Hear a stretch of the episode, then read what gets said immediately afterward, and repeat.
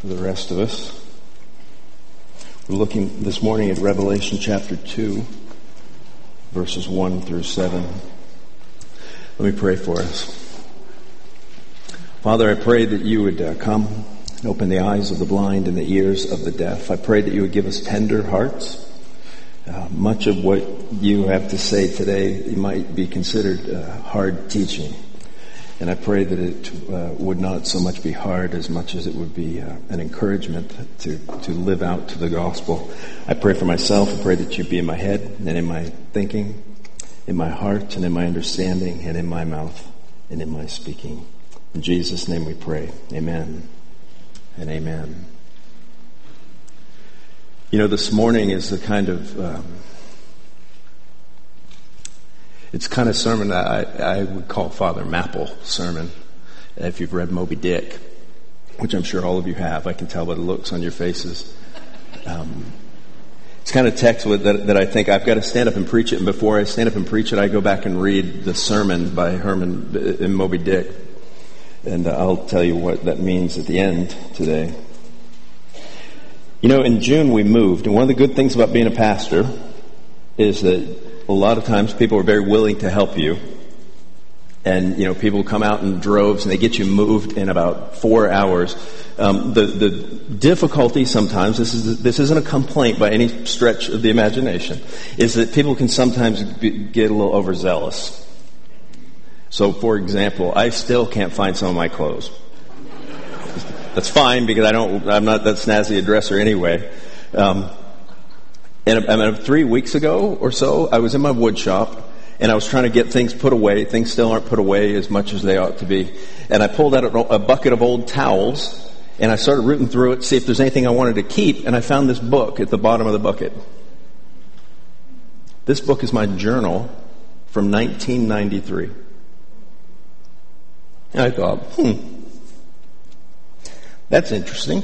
I wonder what I was like in 1993.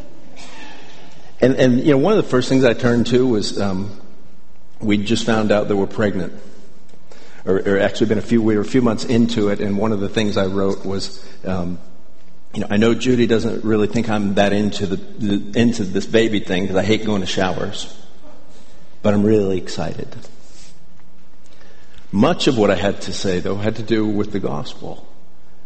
Much of what I had to say was what did it mean and grappling with what it mean, meant to, to help other people come to know Jesus. One of the things that sort of broke me is, is this passage I'll read to you. It says that uh, what the, the denomination I was in calls church planting seems to be more like, ch- quote, church pirating as we steal members from other denomination or lure people away from the world with big programs and entertainment. That doesn't seem like a biblical model. As I read my vision for ministry is becoming clear, thanks be to the Spirit of God. Remember, I was just getting ready to go into seminary.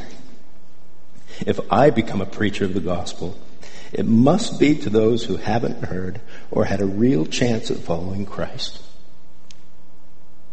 Every page is something like that. You know, I read that and just started weeping.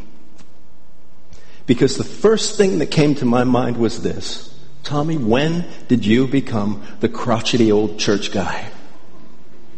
When did you become the guy who doesn't think about that at all? What you think about is the next meeting with the person who has a problem with you. What you do is you spend all of your time trying to grapple with what the issues are, and you really spend almost no time thinking about people who don't know Jesus. That what makes my life easier is if I make people in church happy. That's what I thought. And I was extremely convicted. And so I have these thoughts and I'm just grappling with this. And then a week or two later I go in my office and, you know, it's sort of like, well, what, what, what are we going to study this week to preach? And it's the letter to the Ephesian church. And I guess the good thing is this morning, I imagine some of my pathos is going to become some of your pathos. And the interesting thing is, this weekend we had a great session retreat. And one of the things I talked to the elders about is I said, you know, I've got to preach this passage tomorrow about the letter to the Ephesian church. And I said, I'm trying to find some way to soften it. Trying to find some way to, to take the rough edges off of it. And so whatever you think this morning, know that there's been a lot of prayer and a lot of uh, effort gone into to making it a little bit softer. But the problem is, it's hard making something soft that Jesus has made hard. It's hard making something soft that Jesus has made hard. And you'll notice the title First Pres Ephesus. Part of that is just sort of a play on words. Uh, the, the Ephesian church was most definitely a Presbyterian church. That's true. If you look in Acts chapter 19 and 20, they appointed elders and they were run by elders. And an elder run church is by definition Presbyterian. And it was the first church in Ephesus. So it was a Presbyterian church that was the first church, and it, so therefore it was First Pres Ephesus. Now the interesting thing is it's a play on words on one hand. On the other hand, it's a lot like First Pres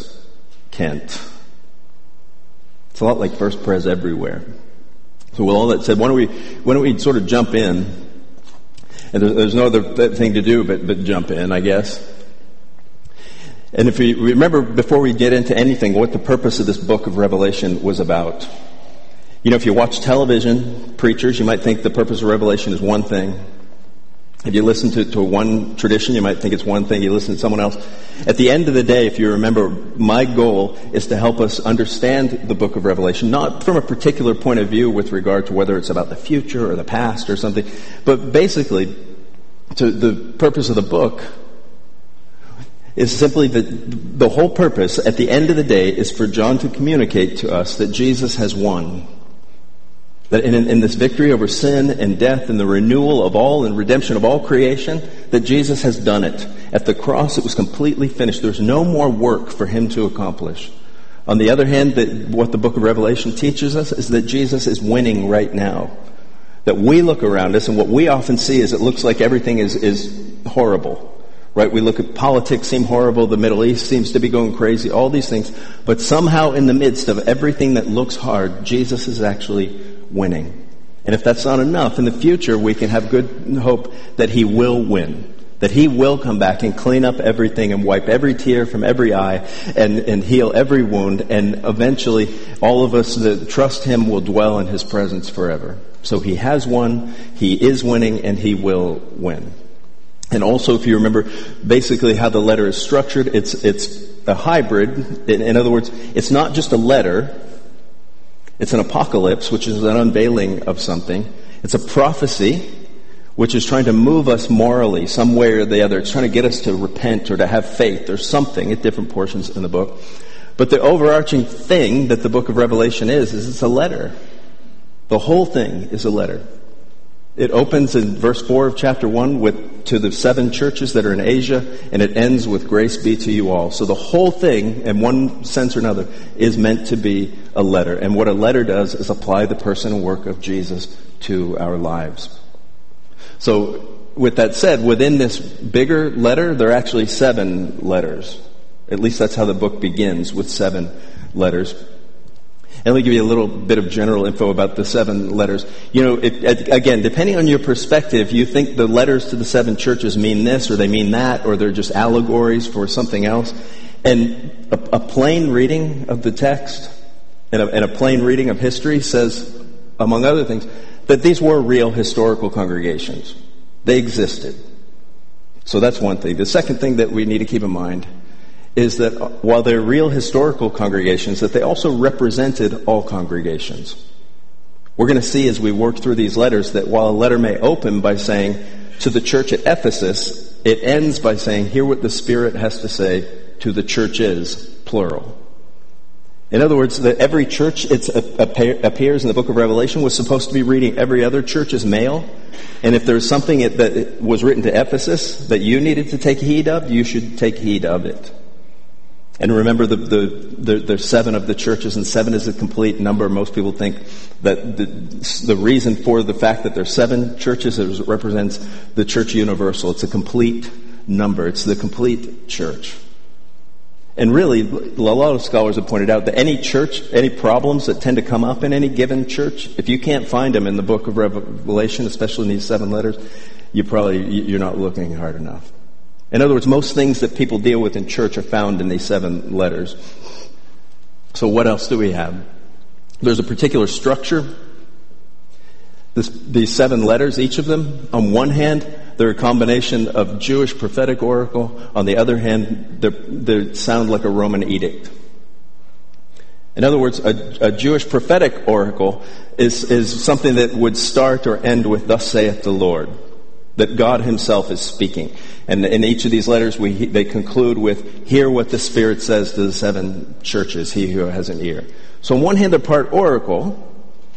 On the other hand, they sound almost exactly like a Roman edict. And by that, apparently in the Roman Empire, you know, there would be different governors of different regions. And if a governor wanted to make a point to a region, he would send a letter maybe to a particular town, and it would begin with, I know the deeds you have done. And he would praise them if there was anything praiseworthy, and he would admonish them if there was anything that was worthy of an admonishment. And then he would say, if you don't get squared away, this is going to happen. Or if you do get squared away, a reward will happen. In other words, there is praise, there is admonishment, and then there is either a threat of judgment or a promise of reward.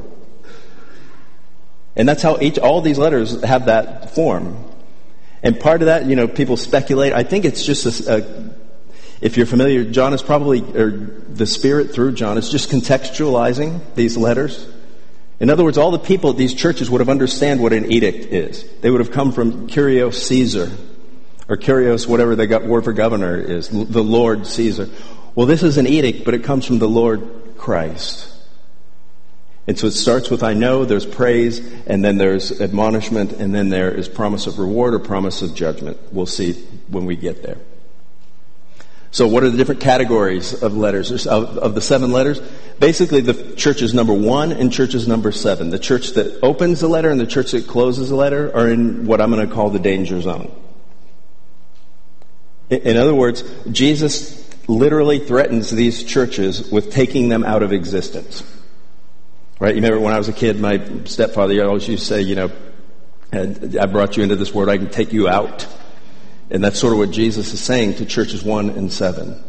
That the problems in churches number 1 and 7 are so bad that Jesus says, if you do not repent, if you do not get squared away, I'm going to, to, to remove you. That's how bad it is. I'm going to call that the danger zone. You might think that's an understatement once we get there, but that's what I'm calling it for now. Churches 2 through 6 are faithful, relatively speaking. In other words, they're, they're faithful, or churches 2 and 6. They're faithful, and basically the letters are saying, keep on trucking, keep being faithful, keep enduring persecution, keep trusting Jesus in the midst of all this. So there's mostly encouragement in letters 2 and 6. And in the middle churches, 3, 4, and 5, I'm just going to call them a mixed bag. They do some things well, they do some things not so well. But they're not so bad that Jesus is threatening to take them out but they are bad enough for him to notice and say, you need to probably work on this or that. And if you're, you know, if you're a scholar, you'll notice that one and seven are, would start here, if you will, and then two and six are parallel to each other, and then three, four, and five would make a point of a triangle.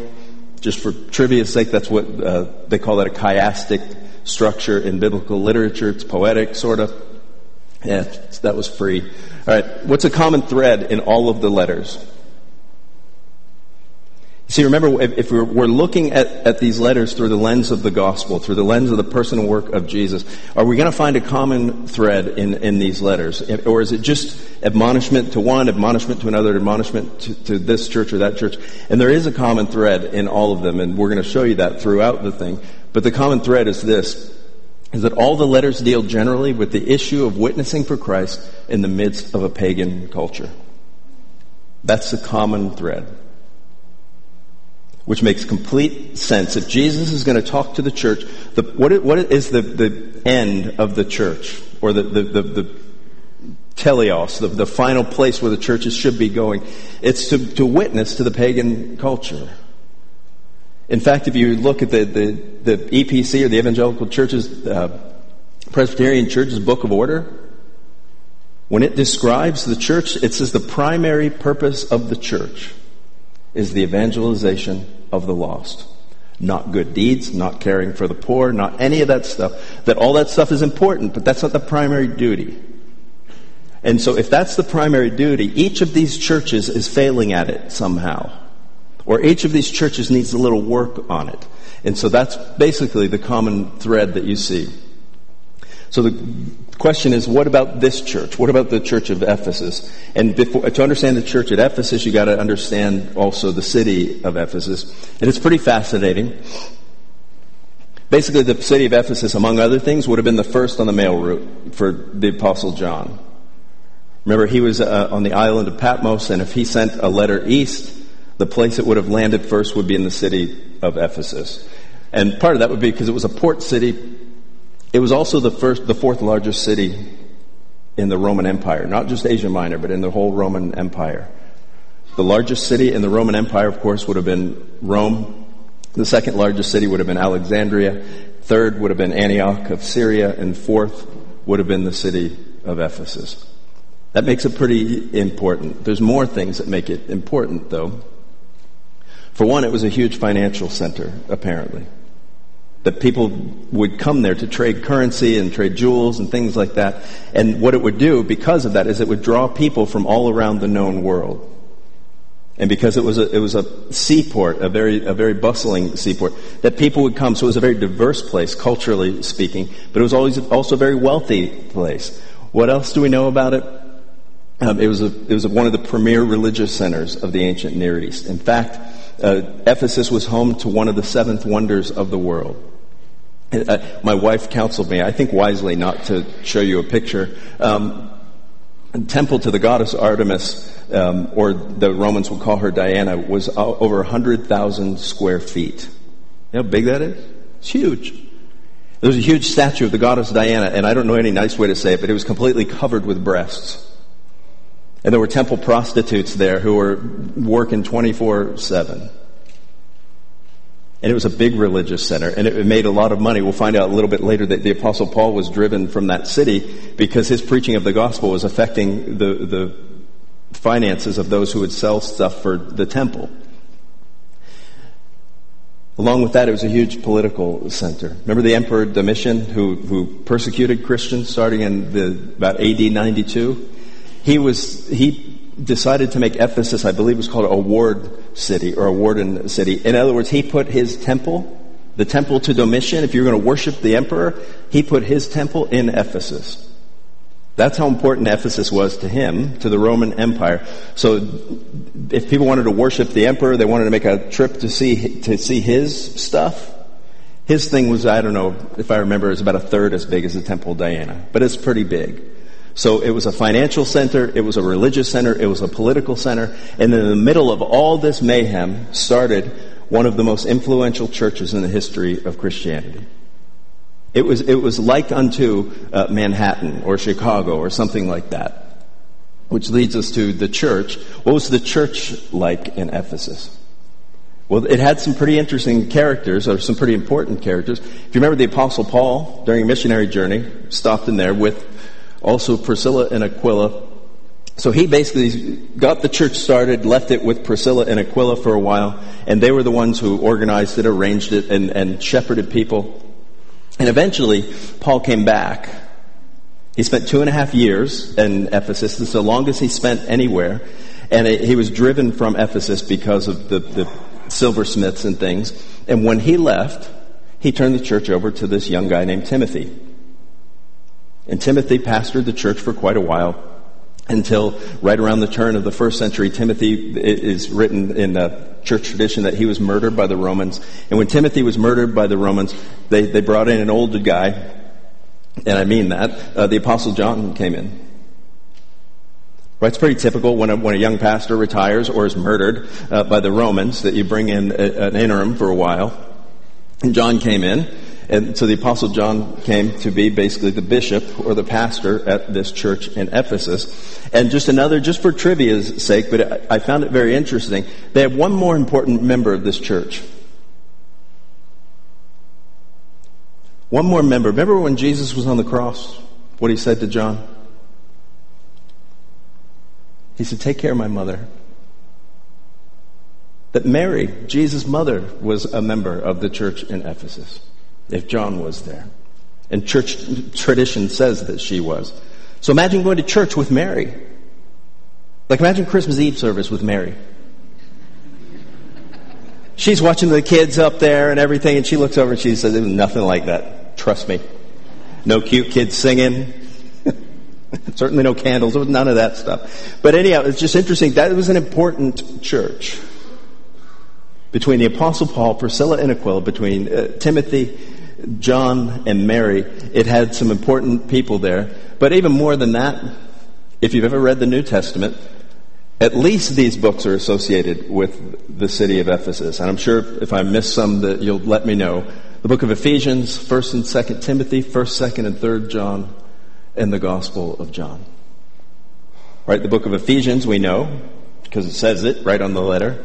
1st and 2nd Timothy were written to Timothy while he was pastoring in Ephesus. First, second, and third John were written probably to churches in Asia Minor, which would include Ephesus, but also probably from Ephesus. And then, of course, the Gospel of John. Most people believe it was written from Ephesus by John. And so because of that, it, it became the center of Christianity. In other words, Christianity, it started in Jerusalem, and then eventually moved to Antioch, and then to Ephesus, and then ultimately to Rome. And if you're an evangelical, I think that Colorado Springs would be the next uh, center. But um, that was a joke as well. So that's the, the, the church. It was an incredibly important church. And so that makes sense that the first letter that would go would be, would go to this particular church. It was the most important church in, in the time that it existed, but also just historically, geographically, personnel wise, and everything else. So the three points we're going to look at this morning. Three things, and what are those three things? The first is what I'm going to call a compliment. Jesus compliments them, or maybe a, a more better word would be commends them. I commend you for this. The second word I'm going to say is you're going to see a complaint. And remember where I said I was going to try and soften things up? That's actually the soft version. You'll see. And then number three would be a challenge to change. So what do we have? We have a compliment, a complaint, and a challenge to change. And let's look first at the compliment. Verses 2, 1 through 3, and 5. The question here is, what are they doing right? Is the church at Ephesus doing anything right? Is there, is there anything commendable which they're doing? And the answer is yes. And so let's look at that real quickly. Before we do that, I need to point out to you too what happens in verse 1.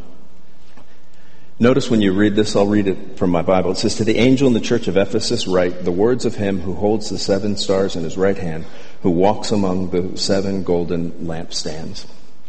The key here is the word lampstands. And what am I getting at here? When you remember last week we looked at the introduction, that, we looked at John's vision that he had of Jesus, and it opened up by saying, "I turned around and I saw him who walked in the midst of the golden lampstands, and I saw one who had on a long robe and a golden sash, and a sword came out of his mouth." Each one of the seven letters begins with some part of the vision we saw last week.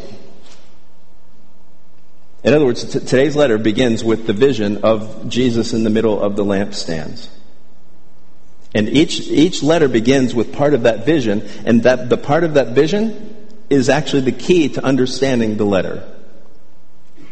So in other words, when you read this and it says the words of him who stands with the seven stars in his right hand, who walks among the seven golden lampstands, what that tells you is that something that's going on with the church at Ephesus has to do with the lampstand or if it's later on where it talks about uh, you know the, the sword coming out of the mouth. Something whatever the problem is it was addressed in the introduction and each church gets part of it. And so the problem in ephesus is going to have something to do with the lampstand. And if you remember what the purpose of the lampstand was the original lampstand was made to be in the temple, and it wasn't the light itself, but it only bore the light, and that light stood for the presence of God.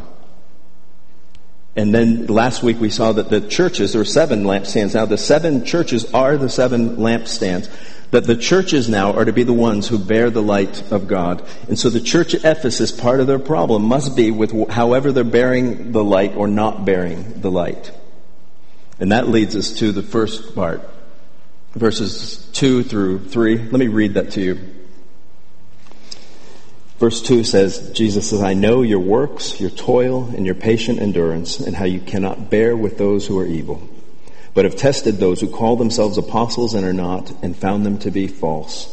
I know you are enduring patiently and bearing up for my name's sake, and you have not grown weary. In verse 6, he says, Yet you have this, you have this, you hate the works of the Nicolaitans, which I also hate. So what is he praising them for? Or for what is he praising them? Well, the first thing he says, I know your works and your toil. And so the first thing he praises them for is these, these are John Stott's summary, by the way. He's, he basically praises them for their energetic service, their works and their toil. That has to do with, with work that is just taken on and brought to completion. And he says, I know your works and your service. In other words, you guys are a, an incredibly diligent, hardworking church. You have more programs than you could shake a stick at, and every one of the programs you do perfectly, or you, t- you take it to its logical end, or you man it by volunteers so you don't have to pay for staff. Whatever it is, whatever you, the way you think that programs ought to be done, or the way that you think ministry ought to be done, you are doing it.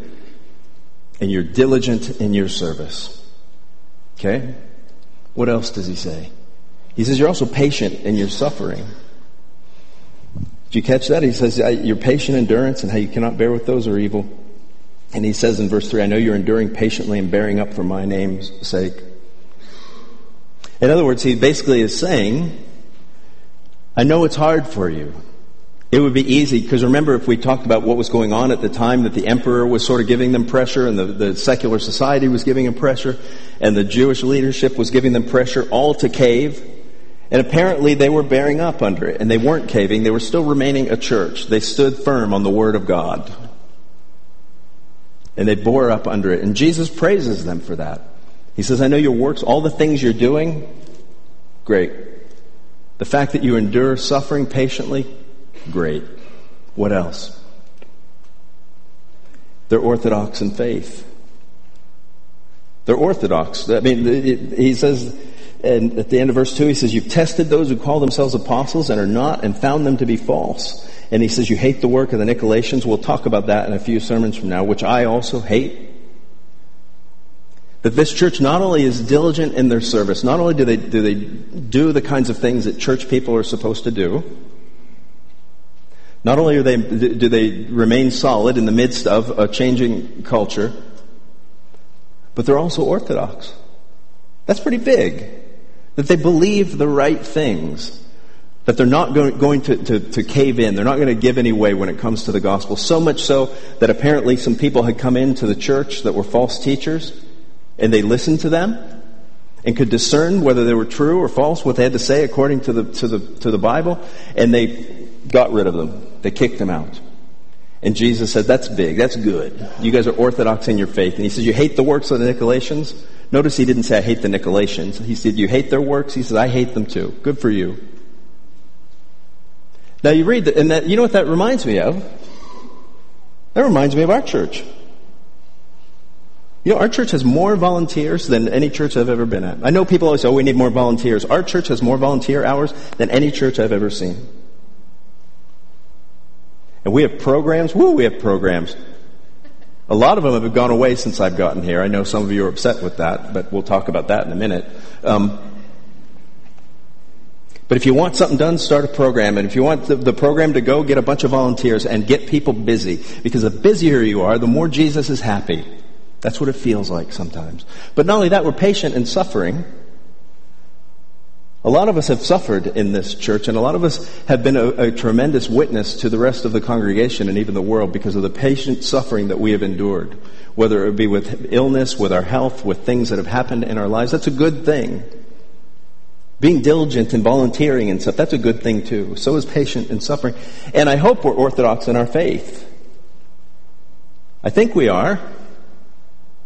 At least according to the Westminster Larger and Shorter Catechisms and the standards of this church. As long as you can stand up and say, I believe that, you're good to go, right? So what could be wrong? I mean, in some sense, if you had a church that was energetic in service, patient in suffering, and orthodox in faith, at some level, that's every pastor's dream. Because how could there be any problems in a church like that? Apparently, in the church in Ephesus, there's one huge problem. If you stop this letter right here, and it was just pray, if Jesus just stopped the praise right there, we would have all probably read it and said, Phew, that's beautiful. That's just how we are. Wouldn't you think that? However, something, there's something right after this, and you know, I always think it's an important word. It's the word but. It's the word but. Remember, I, I, always tell you the word but is one of the most important words in the Bible. And it's always because uh, usually it's in the context of you were sinners, but God has given Jesus for our sins. This is the exact opposite. Things are going pretty well. Your church looks pretty healthy, but. And that's where Jesus makes a complaint. That's the nicest way I could say what Jesus is doing here. It's not inaccurate. It's just the nicest way because what does Jesus actually say here?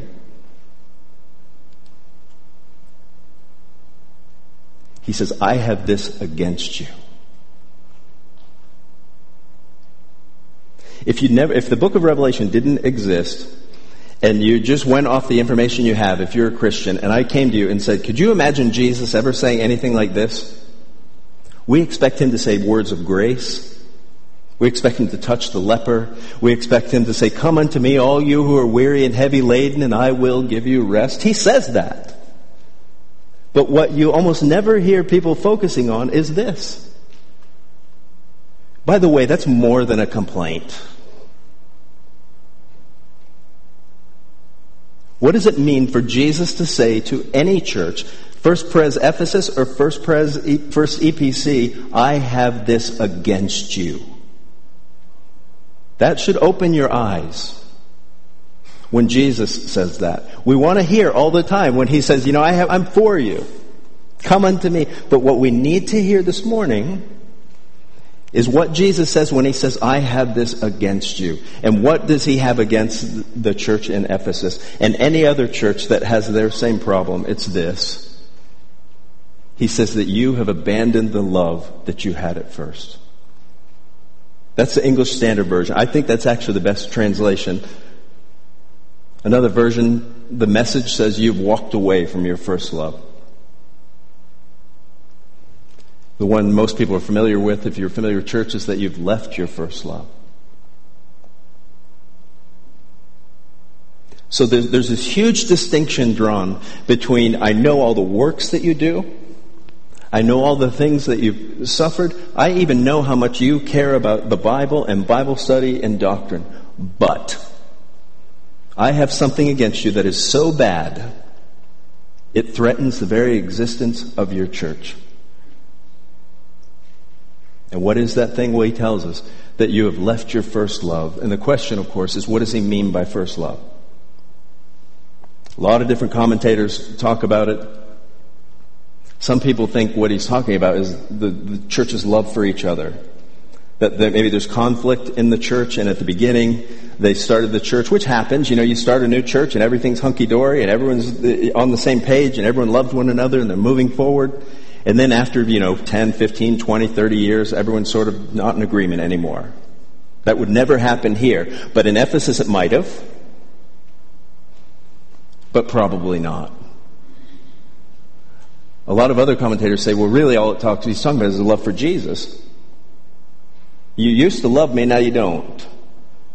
You used to be zealous for the gospel, now you're a crotchety church guy or crotchety church woman. You don't love Jesus anymore.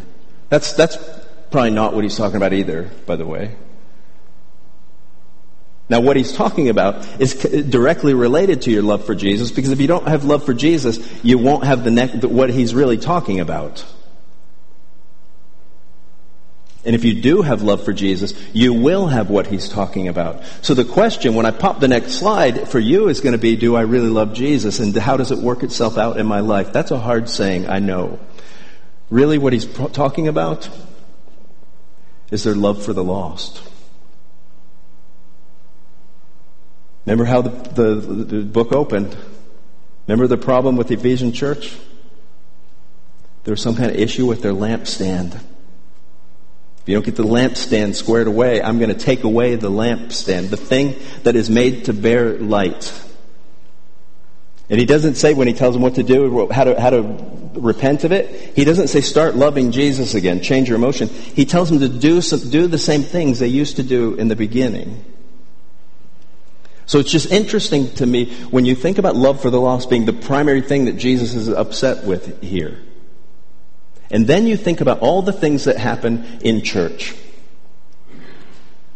It really is amazing if you think about it. That the primary thing that Jesus is willing to take this church out if they don't get squared away is the thing, in my experience, most churches really at the end of the day don't spend any time thinking about. Not really. I mean, I, I, I have, I have, I've had people complain since I've been here about any number of things, but almost no one has ever complained about why aren't we seeing more people come to know Jesus? It's always about the music, or it's about the budget, or it's about something else. You know what Jesus' complaint is about? Why aren't you living out the gospel? And living out the gospel always entails taking the gospel to other people. I mean, I've heard, I, I, I didn't go to any meetings. I, I, never, I miss as many as I can. But, you know, oft, oftentimes in the course of the year, people say, what, what are the elders going to do to grow this congregation? Now, the irony of that is, is when you do things to grow a congregation, that causes change, and then people actually leave because they don't like the change.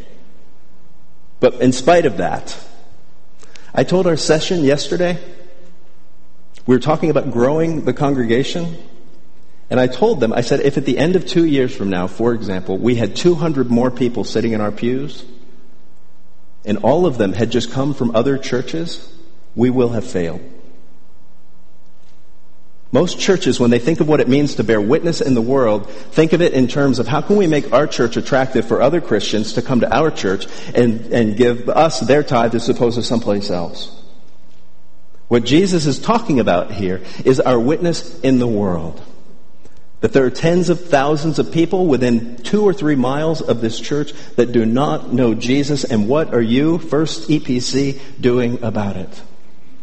And by the way, I'm not saying this to scold you. I'm saying so, so you can ask yourself the same question that I ask myself. When did I stop caring? When did I start being crotchety old church guy? When did I just, all I was concerned about was whether or not we were going to come in under budget? Because you know what? When I, at the end of the age, when I stand before Jesus, I very well doubt the you that He's going to say, Tommy, in the year 2012, what was your budget, and were you within two, three, four, or five thousand dollars of that? I'll say, well, we came in under, but we didn't spend as much. I don't think that's what He wants to hear. Ask yourself these questions. When was the last time you prayed for your friends, your neighbors, or your family? These are ways to diagnose whether you, you, you whether you, you're, you're on board with Jesus' mission or not. I'm going to guess it's not very much. Because we get the prayer sheets every week, and only rarely does anyone write on there, please pray for my friend, husband, mother, someone to come to know Jesus. There are a couple people that write it every single week, and you know what? You, if you're doing it, you could probably stop because I pray for you anyway. That's what you want. You want people praying. And so, are you, do you even pray for people to come to know Jesus? When's the last time you did that? You know, Spurgeon, one time people asked him, how, how come your church has grown so much? His church went from a very small church to about 10,000. He said, My people pray for conversions. Do you pray for conversions? In our church, for your friends, neighbors? Let me ask you this. When is the last time you invited someone to church? I, I can only answer it for myself. But when is the last time people say, what, what are we going to do to grow the congregation? Well, the only way a congregation grows is if people come. And the only way they come is usually if they're invited. Let me ask you another way. When's the last time you invited someone to anything? And by the way, these are questions, the, only way I knew these questions is because I, they're the questions I'd ask myself. I spend the good bit of my waking hours either somewhere between two blocks away from here and here, back and forth. It's like a virtual private network that Tommy Allen lives in. I come here, I make it into the office without contacting any unbelieving people. I work on my sermon because if I have a good sermon, people will be happy with me. And then I go back through the virtual private network to get to my house. Sleep, wake up, lather, rinse, repeat. I've never fixed my garage door opener, so I can't avoid my neighbors that way, but I do, trust me. The question is, when do you invite it to anything? Or are you so busy with church programs that you don't have time? You see, if, if, if, reaching people for Jesus is important, that almost necessarily means a lot of the programs in the church need to just go. They need to be gone. Everything that we add in the church means that's time that someone is not able to spend with their unbelieving friend or neighbor. So the next time you propose a program, think about that. I'm not saying they're all bad or you should never do that, but think about it. Finally, when's the last time you sacrificed time, energy, or resources so that someone you could, could come to know Jesus? What's our giving like to missions? What's our giving like to, to benevolence? This is the kind of thing which, by the way, one of the reasons that I'm constantly talking about the fact that we need to get rid of the mortgage that this church has.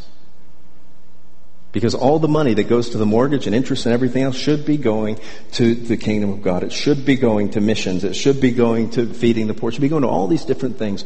When's the last time? Those are, those are hard questions, aren't they? Well, Jesus doesn't leave us there. He, he, he gives us not necessarily a way out, but he gives us something to do about it. He gives us a challenge to change. And what is that challenge? What does he expect from us? Basically, three things. The first thing he says in verse 5, he says, Remember, therefore, from where you have fallen. You know what's interesting to me? I, I, one, one of the things I love about our church is the diversity of age. And one of the things I love doing is when someone who is older than me by a few decades regales me with tales of their youth. When I go to memorial service, I love the part where they show, you, you know, they show the, the, the, guy who's passed away and he's standing beside a bomber in World War II. Right? The, the, you, you, all you know is the crumpled old man, and yet you look and say that guy at one point or another was a hero. And this church 25 or 30 years ago came out of a denomination that frankly's lampstand had probably gone out. And I love hearing the story of everything it took to leave and all of the change and all of the risk, where did those people go? Some of them are here, but a lot of them aren't here anymore. They're sitting around you, but what happened? John says, remember. Remember from where you're fallen. Remember back in those days when the gospel meant everything to you. What does he say next? He says, repent and do the works you did at first. What it means to repent is basically to stop doing what you are doing and to turn 180 degree, degrees and go in the right direction. So in other words, if, if your life is defined by only talking to Christians and only uh, making sure that your Christian world is safe and secure and, and solid like you want it to be, you need to stop doing that maybe and turn your eyes outward. In other words, you need to be outwardly faced. I'm running out of time. Uh, otherwise, I'd talk a lot more. The last part of verse 5 says, If not, I will come and remove you and remove your what? Lampstand from its place unless you repent. Now, when Jesus says something like that, you can either consider it a threat or you consider it a promise. But either way, it's an important thing to heed. He, he says, here's, the, here's what you're doing well, here's what you're not doing well. And here's what I expect from you in return to what I expect as far as repentance. And it says, if you don't do this, I'll remove your lampstand. And if you don't think that he's willing to remove a lampstand, look at some of the denominations and churches that exist in our country right now. They're just shells of what they used to be.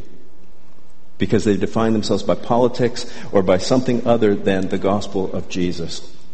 Finally, verse 7, he says, He who has an ear, to let him hear what the Spirit says to the churches. To the one who conquers, I will grant to eat of the tree of life, which is in the paradise of God. The main thing I wanted to point out to you there is that this letter is also for all churches that have ears to hear. That it's not just for Ephesus. And then he says, To the one who conquers, what will I do? I will grant to eat of the tree of life. And I have to leave you with this. How does one conquer in the gospel? The way that you conquer, the way you have access to the tree of life in the, the Christian gospel at least, is you trust the fact that someone else has conquered on your behalf. Remember when John fell at the feet of Jesus dead, or as if he were dead, and Jesus says, stop being afraid. Why? Because I'm the first and the last. I am alive. I was dead, and behold, I'm alive forevermore. That it's the life, death, and resurrection of Jesus in which we conquer. And to the extent that you've trusted that, you will be a conqueror. And because of that, you are granted access to the tree of life. And I wish I had another hour. Because the tree of life basically starts in Genesis, but it ends at the end of Revelation. Then in the book of Revelation, because of sin, Adam and Eve were cast from the garden and said, you cannot have access to the tree of life. And in the book of Revelation, at the very end of the Bible, not only are we given access to the tree of life, but every tribe, tongue, and nations. It says the trees of the leaves of that tree come down for the healing of the nations. That we dwell in the presence of God. Think about that. Let us pray. Father, I pray that as we consider um, this hard teaching, it is a hard teaching. It's hard for me to teach. It's hard, I imagine, to hear. And I pray that you would grant us repentance I pray that you grant us joyful hearts as we seek to see uh, your mission accomplished in the world, and that is uh, reaching people who do not know Jesus. And I pray for if there are people here today who don't know Jesus, that they would come to faith. In Christ's name, we pray these things. Amen and amen.